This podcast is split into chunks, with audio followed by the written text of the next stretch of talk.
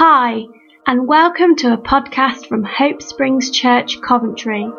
For more, please find us on Facebook at Hope Springs Church or on Twitter, we're at Hope Springs Cov. Thank you and enjoy.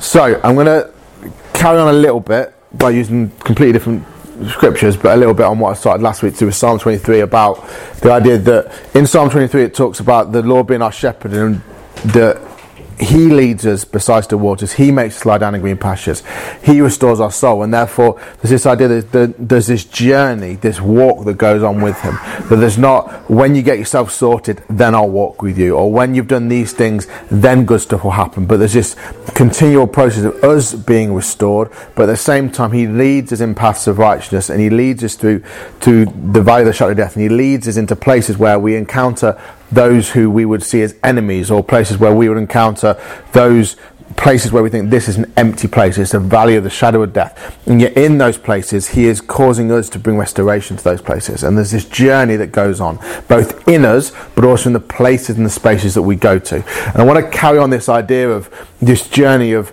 then it's incredibly cliche and probably overused, but this idea of us knowing Him and making Him known. This idea of us being restored and us restoring the world that we live in. That this idea of Him working in us and Him working through us into the world. So to do that, I want you to just go to Genesis twenty-eight. And I love the fact that people are already ready for the next bit. In your real Bibles. And if you've got a real Bible in front of you, Jeremy's already told me off, but I nicked five sweets from the bowl in the other day. I'm going to have to bring my own sweets next time, aren't I? So, uh, Pete, would you like to choose a sweet? Um, thank you. Matt, would you like to choose a sweet? Where's the strawberry? It's all gone. I ate the strawberry one earlier, sorry. All right. Middle ground. Jeremy, would you like to choose a sweet? Just to point out, Jeremy has got a real Bible with him this morning, just as a thing. So, Genesis twenty-eight. Those rest of you looking at phones or tablets, I'm not sure you're going to receive quite as much this morning as those who are the real Bibles do. Uh, I'm obviously joking for the tape.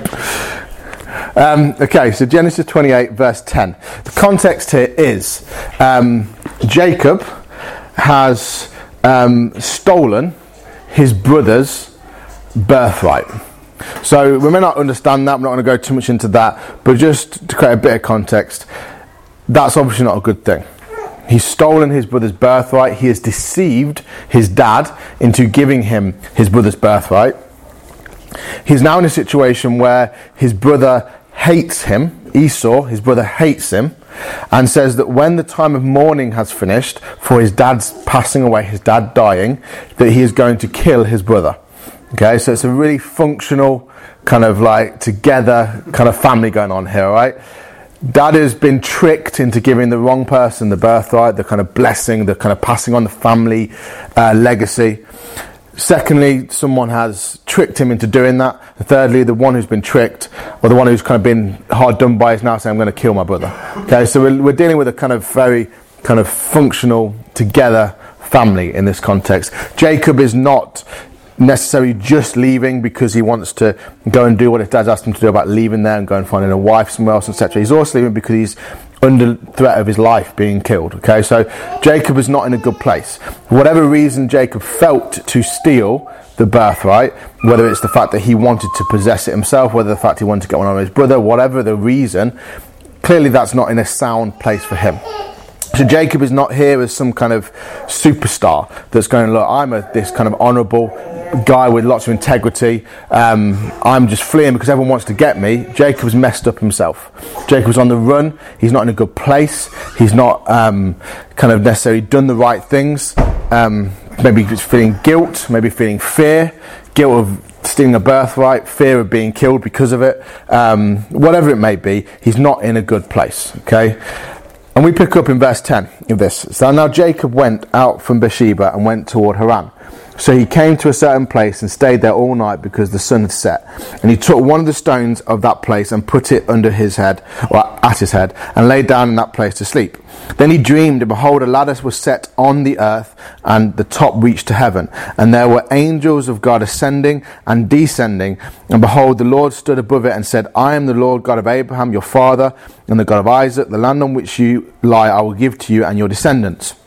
And also your descendants shall be as the dust of the earth. You shall spread abroad to the west and to the east, to the north and to the south. And in you and in your seed all the families of the earth shall be blessed. Behold, I will, I am with you, and will keep you wherever you go, and will bring you back to this land. And I will not leave you, and I will until I have done what I have spoken to you. Then Jacob awoke from his sleep and said, surely the Lord is in this place, and I did not know it.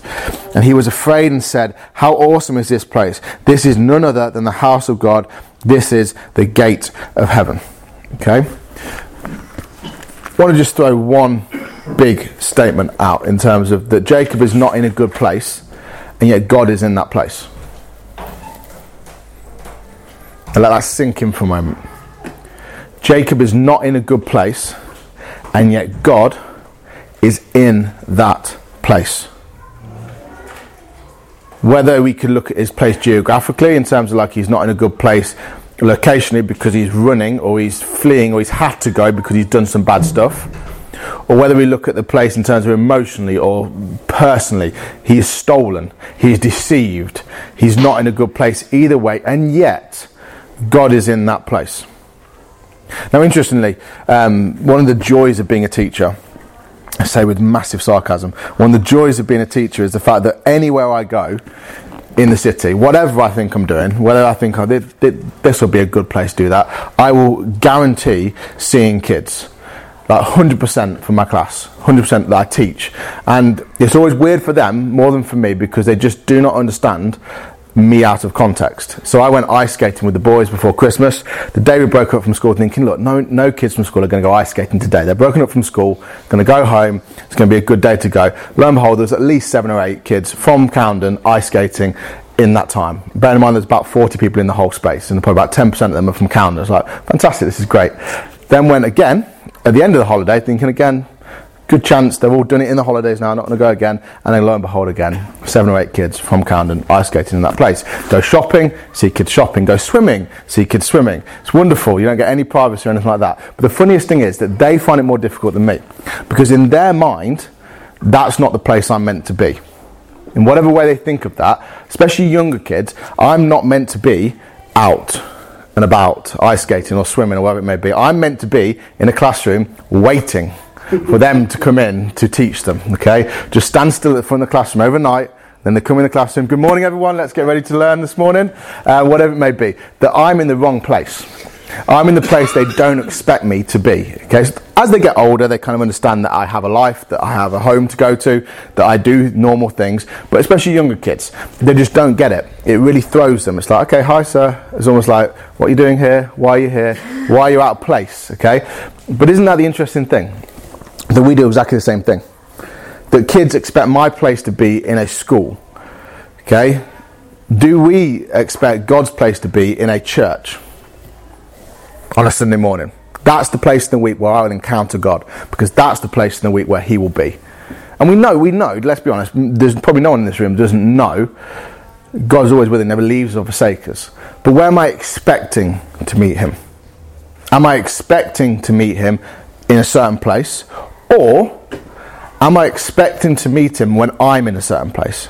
When I'm in a good place emotionally, a good place spiritually, whatever that means, a good place relationally, a good place in just the way I feel right now. I'm in a good place right now. And therefore, do I expect to meet God in that place?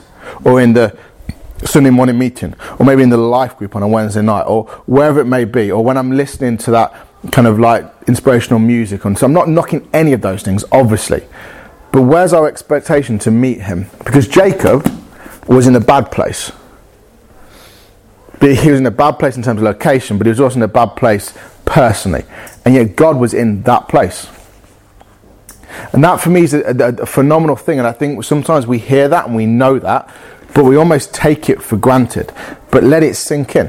That God is in that place. place. God is in this place. And Jacob's lineage is beautiful. That God is in this place and I didn't even know it. That's not necessarily that we could say I don't know it. I know it academically. I know it intellectually. But do I know it? Is it something I know that God is here with me right now? That when I walk into that difficult meeting at work, when I have a awful day with the kids, when I kind of just have a really hard time just emotionally, he's in that place with me right there. And that even Jacob's confession is a beautiful thing, that he verbally says that God is in this place and I didn't even know it. That he's he's he's sleepless, he's not resting, he's not at ease, he's not at peace, and yet God is in that place. And God reveals himself to Jacob in that place. If you just turn, um, for those of you who are able to, in your real Bibles, to Romans five. Is that in the New Testament? Uh, I think so, yeah. Um, thanks for helping everyone else that's got a fake Bible um, with them. They're probably not sure where it is. Romans five, verse twenty. Again, we, we know this verse so well, but I just want to emphasize it again. Romans five, verse twenty. Moreover, the law entered that the offense might abound. Now, this is the better one to catch. But where, listen, but where, where sin abounded, grace superabounded, or abounded much more. In the place where we are weak, in the place where we've messed up, in the place where just things aren't good, in the place where our whatever is not going well, in that place, grace abounds. And now Paul goes on to say, does that mean therefore we should sin, that grace would abound even more? Not at all, because that's just missing the point. But the, he also talks about in Corinthians, don't need to turn there right now, but he talks about when I am weak, then I am strong, because his strength is made perfect in my weakness. But there's something about God being in the place where we least expect him to be.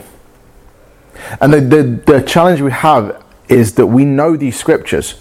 We know that when I'm weak, then I'm strong. We know that where sin abounds, grace abounds. We know that, that God meets us at that point. But are we letting that sink in?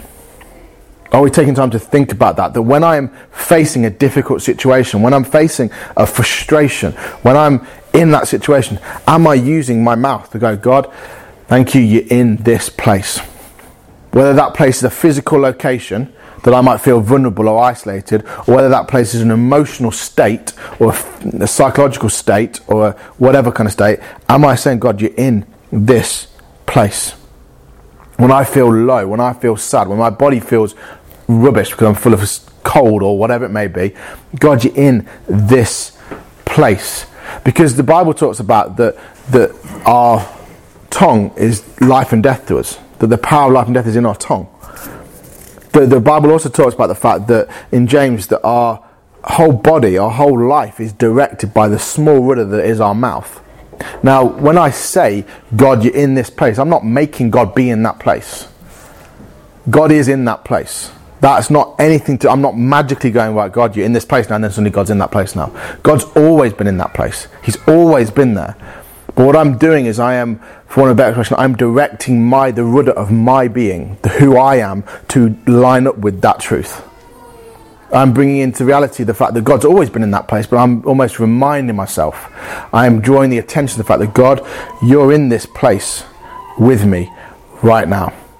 And something happens when I start to do that. Something changes in me that, that God, I'm just getting used to the fact that you're in this place with me. In the good places, which we sometimes find it easy to believe, but also in the bad places. In the places where I feel amazing, but also in the places where I don't. Or actually the bits in between where I just feel a bit bleh, just a bit boring, just a bit rubbish. You're in those places. That are we, like kids at school, surprised that actually Mister Elton is ice skating? He doesn't just wait in the classroom. Am I surprised that God shows up in the place that I least expect him to? Am I starting to look for him in that place? And realise that as I do that, it starts to shape me and affect me and alter me. That God wasn't, that Jacob wasn't in a good place, but God was in that place with him.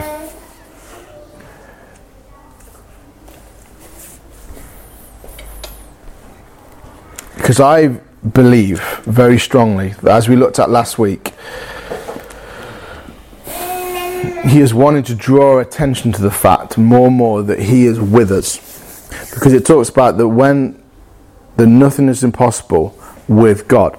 And the idea of that is the fact that he's shifting our attention to the fact that he is with us, that he is moving with us, that in our places of work, in our homes, whatever it may be, that he is with us. And I really believe he wants to draw attention again and again and again to that reality till it becomes something that, God, you're with me. And it's not it's not forced, it's not just in the expected places, but it's in the unexpected places.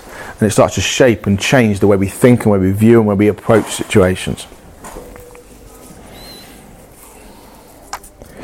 The second thing, the second part of today, I suppose, is as developing that awareness of that God is with us in those places, in the good and the bad, in the in the rough and the smooth.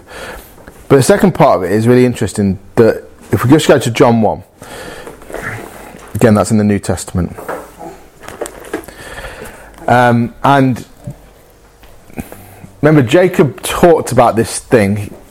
He saw a ladder. And there's a beautiful bits of this. The ladder was, very spirit says that it was on earth reaching to heaven. And then it says the angels of God were ascending and descending.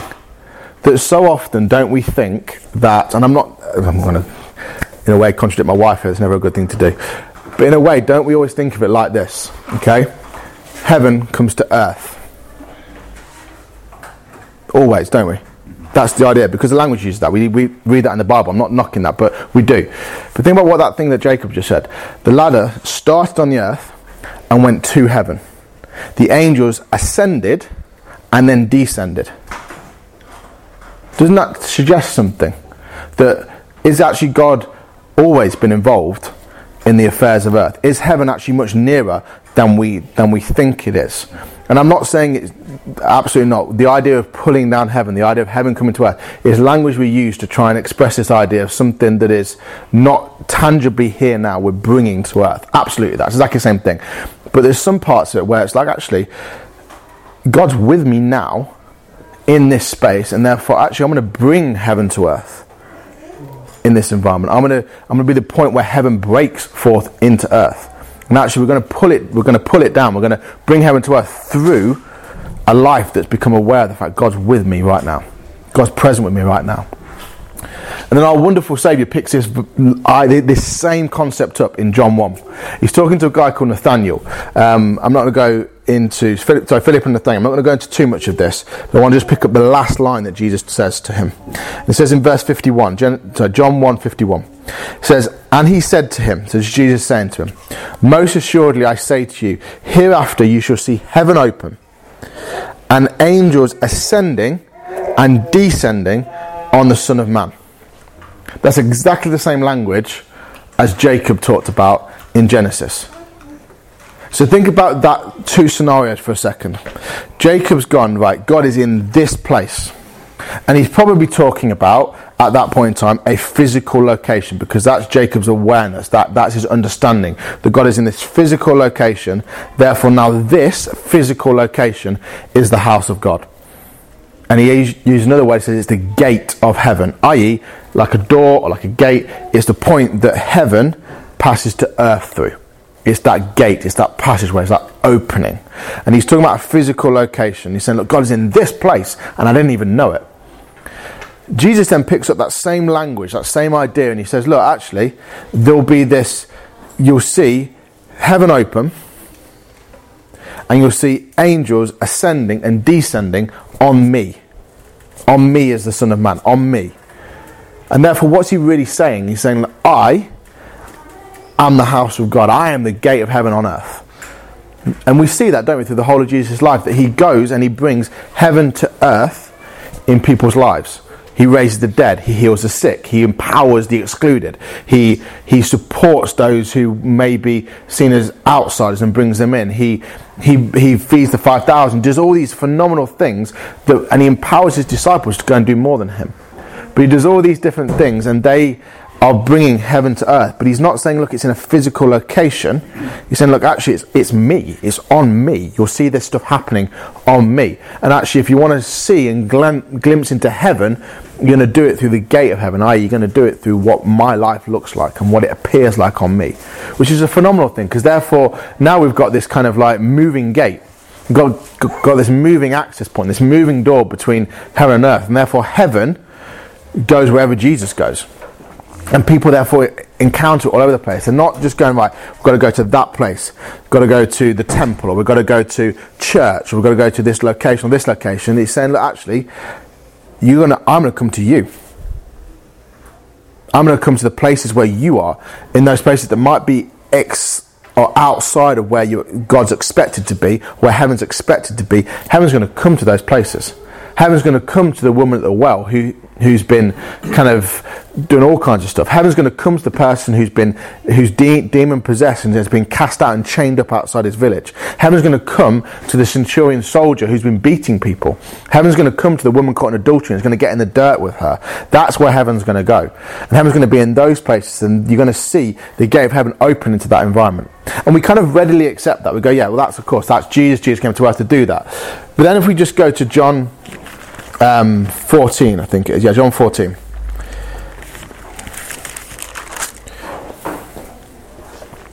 And it says this, John fourteen.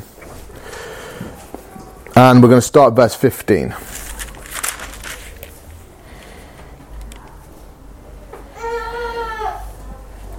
Now Jesus is talking to his disciples. He's talking to his disciples about him going um, and leaving them. Okay? And we pick up John fourteen verse fifteen. It says this, "If you love me, keep my commandments, and I'll pray the Father, and he will give you another helper, that he may abide with you forever. The Spirit of truth, whom the world cannot receive, because it neither sees him nor knows him. But you know him, for he dwells with you, um, and will be in you. I will not leave you orphans, and I will come to you." So this idea that Jesus is saying, look, and again, we've probably read this before, but Jesus is saying that I'm going to go, and we're going to send you the Holy Spirit, and I send you another helper. Now that word another basically means one who is the same as. So it's not like a different helper, it's not like someone that's a little bit stranger, a little bit more obscure to me. It's like space. I'm going to send you a helper, and that helper is going to be the same as me, effectively. He's going to be just like me. And he says you're going to know him because he's been with you. So what Jesus is saying, look, you, you actually know the Holy Spirit because he's been with you the whole time I've been here. He said, look, you already interacted with him, you already experienced him, because actually when I've been here, he's been here. And therefore, he's saying, look, I'm going to send him, and he's going to be with you forever, and he's also going to be in you. So Jesus is saying, look, I'm going to pass my spirit, who the nature of who I am in the, in the form of the Holy Spirit, to be with you and to stay with you, and he's never going to leave you, never going to forsake you. You're not going to be orphans, you're not going to be abandoned, but he's going to be passed on to you. And then he goes on to talk a little bit further in here, and he talks about, he mentions a really interesting phrase, and it says this, um, we'll just go a little bit further through verse nineteen, "And a little while longer and the world will see me no more." And that, that line's incredibly powerful. The world will see me no more. "But you will see me, because I live, and you will also live also, or you will live also. And that day you will know that I am the I am in my Father, and you are in me, and I am in you. He who has, has my commandments and keeps them, it is he who loves me. And he who loves me will be loved by my Father, and I will, I will love him and manifest myself to him." Verse twenty-two. "Judas said to him, 'Lord, how, how is it that it will, how is it that you will manifest yourself to us and not to the world?'" So basically he's asking the question, how how are we going to see you, but they're not going to see you? How is that possible? Because you're physically present with us right now. So how are, how are you going to do that, and then no one else see you? And so then he explains to them. He says, "Jesus answered and said to him, 'If anyone loves me, he will keep my word, and my Father will love him, and we will make our home, or we, so we will come to him and make our home with him. He who does not love me, um, He who does not love me does not keep my words, and the word which you have, and the word you hear is not mine, but the Father's who sent me.'" So Jesus said, look, they're gonna, I'm gonna manifest myself. I'm gonna make myself known in the earth. And then they've got a really obvious question: well, how are you gonna do that, and other people will not be able to see you in the way that we will see you? Because Jesus is shifting their mentality. Because in the same way that Jacob has gone, right, The, this point here, this physical location, is the point on the earth where God comes to earth. Therefore, we'll build something around this. We'll make this significant. Jesus has taken that idea and gone, okay, it's not a physical location anymore, guys. It's on me. Therefore, I am the point where heaven comes to earth. And the disciples have then gone, okay, if you're the point that heaven comes to earth and you're going to manifest yourself to earth and you're going to be the one that demonstrates that, you're going to do that again, how are you going to do that and people not notice you? How are you going to do that and people not see you? How are you going to do that so only we see you?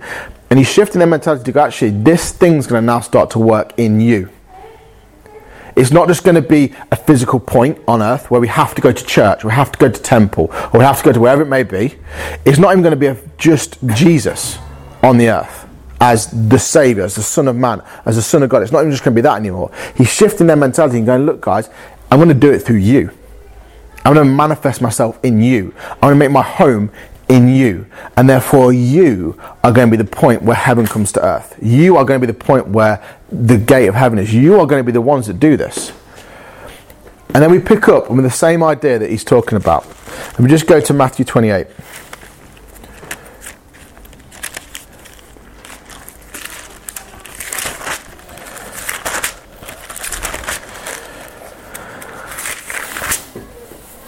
And verse sixteen. And he carries this same thought through. He's been prepping them and div- almost equipping them and encouraging them to have this mentality, to have this mindset. And it says here, Matthew twenty-eight, verse sixteen. Then the eleven disciples went away into Galilee, to the mountain which Jesus had appointed for them. When they saw him, they worshipped him, but some doubted. And Jesus came and spoke to them, saying, all authority has been given to me in heaven and on earth. Go therefore and make disciples of all nations, baptizing them in the name of the Father, the Son, and the Holy Spirit, teaching them to observe all things I have commanded you, and lo, I am with you always, even to the end of the age. He's emphasizing the same point again. He's saying, look guys, I'm going. Physically, I'm not here anymore. I'm gone. It's not a physical location anymore. It's not even me anymore. I'm saying, look, I've been, I'm passing on this baton, this thing to you. And I'm not passing it on to you just so you can go and do nice things and good works. They're important. But I'm passing it on to you so that you become the ones that heaven comes to earth through. The, the language of God is in this place and I didn't even know it shifts now, not just to go, well, that, that's God right there. I can see God. Jesus, that, that's absolutely God right now. The language now shifts to go, God is in this place. Why? Because I'm in this place. Because God has made his home with me. Heaven comes to earth through my actions and my good deeds and the way I interact with people. Now that is the challenge that lays before us. That when I walk into work or I go home or I see friends, am I allowing my thinking to go to such a place that I go, heaven can break into this environment because God is in this place. And I want to express the heart and kindness and love of God into this place in the way that I speak to people, in the way that I interact with people, in the way that the same way that Jesus did. And that's our ultimate aim, that we aim for, that we shift into that. I'm just going to go to one last verse, back in Matthew. I'm just helping. We're saying the same kind of books just so that people that haven't got real Bibles don't get lost um, in what we're doing. I know you think the jokes will one day end. They, they really won't. They'll continue like this for so long. Um, verse Matthew five, verse thirteen.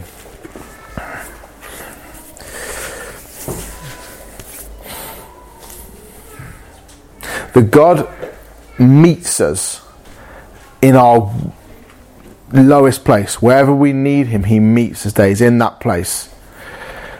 And he's then shifting us to go, look, I'm meeting you there, but in the same way that I'm meeting you there, I want you then to go and demonstrate what how you've encountered me to the world. And it says this in Matthew five verse thirteen. You are the salt of the earth, but if salt loses its flavour, how shall it be seasoned? It is then good for nothing but to be thrown out and trampled underfoot by men. You are the light of the world. A city on a, that is set on a hill cannot be hidden, nor do they light a lamp and put it under a basket, but on a lampstand, and it gives light to all who are in the house. Let your light so shine before men that they may see your good deeds and glorify your Father in heaven.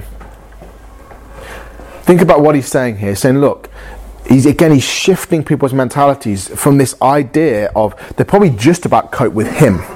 to a point, there's a mentality that the, the God encounters people in the temple.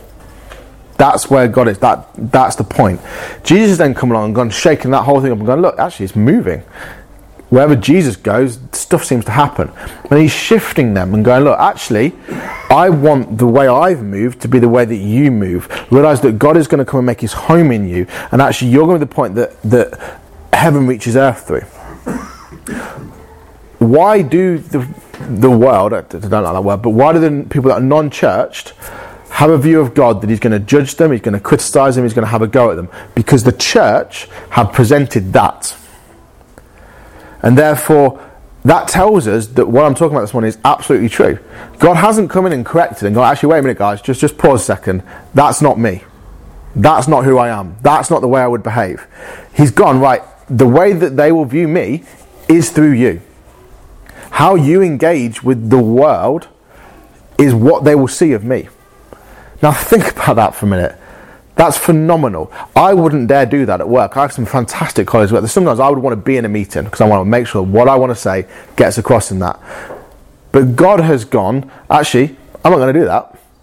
You go into the meeting, you go into the setting, and the way you behave, the way you interact, the way you do stuff, that's what they're going to know about me. That's amazing. But he said, I'm not going to make you do that all on your own. The Holy Spirit's going to be with you. He's going to make his home with you so that you carry that connection to heaven, to bring heaven to earth in those environments, those settings. And he's actually then said this, don't hide that. And that's what we kind of do for whatever reason, whether insecurity or whatever it may be. But God is restoring us to let us take that basket off, take that thing that hides who he's made us to be off, those insecurities off. And or it may even be the, the lack of realisation off. The thing, actually, well, it's not to do with me, I'll just hide myself under a basket. I'll just hide myself away, because actually it's nothing to do with me. It's not about me whether this happens, or it doesn't involve me. And God's saying it actually involves all of us.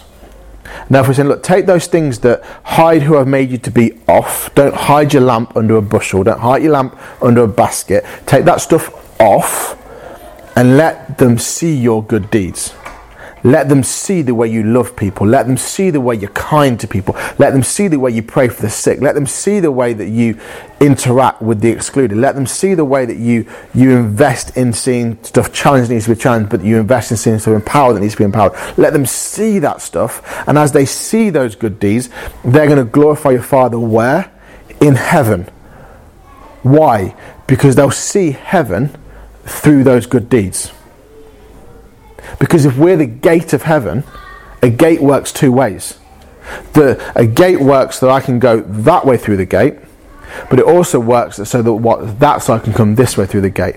And then it works the way that I can see what's that side, and then that side can see what's this side. That there's this interaction that when I demonstrate heaven in the way that I am, and the way that I conduct myself, and the fact I raise my expectations, I realize actually, I can change the environment in this place. Because I can bring heaven into this environment. In the way that I speak to people, in the way that I pray for it, in the way that I do things. It can actually change the whole place. That's phenomenal. The whole thing can be changed just by my presence in that environment. Because we walk through the valley of the shadow of death, not to be consumed by it or to be intimidated by it, but to change that valley into a place of life. That we get to our enemies and we don't get there and ready to fight them. We lay a table before them in their presence. That it's a beautiful symbol of the fact that actually that becomes God in that place to them. Because I'm going, actually, heaven's here for you. The abundance of heaven is here. And in the same way that people see God through us. Why? Because we're the doorway, we're the we're the gate that they see him through.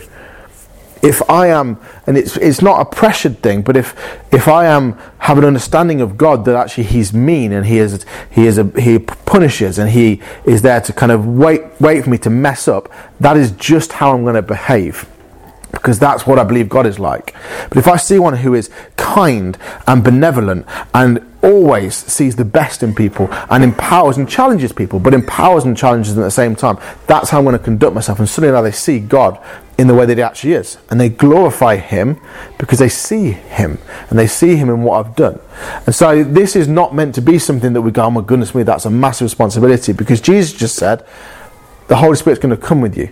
And he's going to be your helper. He's going to be your standby. He's going to be your empowerer, your, your encourager. He's going to be all those things to enable you to do that. And we can expand so much more into the rest of the scriptures to look at how we do that. But the point of today is that he is, he is shifting our mentality from God is in this physical location, which I don't think any of us would believe, but we perhaps at points expect it in different places, to God is in, in Jesus. To actually know God is God is moving in me. And actually, if I go with the mentality that God is with me in this place, I'm going to bring that place to this place. And I know God is in that place. Don't get me wrong. I'm not going to jump into that. I know God is there as well. But in terms of their expectation of God being there, it wouldn't be there at all. In the same way Jesus said that, in fact, we'll finish this. Just jump right back. Just go to John fourteen again.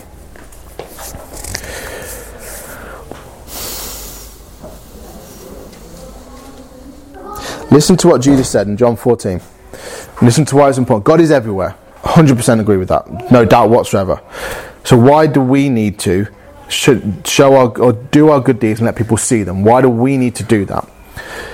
In the same way that Jesus needed to do it for his disciples. John fourteen verse fifteen says this. If anyone you, if you love me and keep my commandments, I will pray the Father and he will give you another helper, that he may abide with you forever.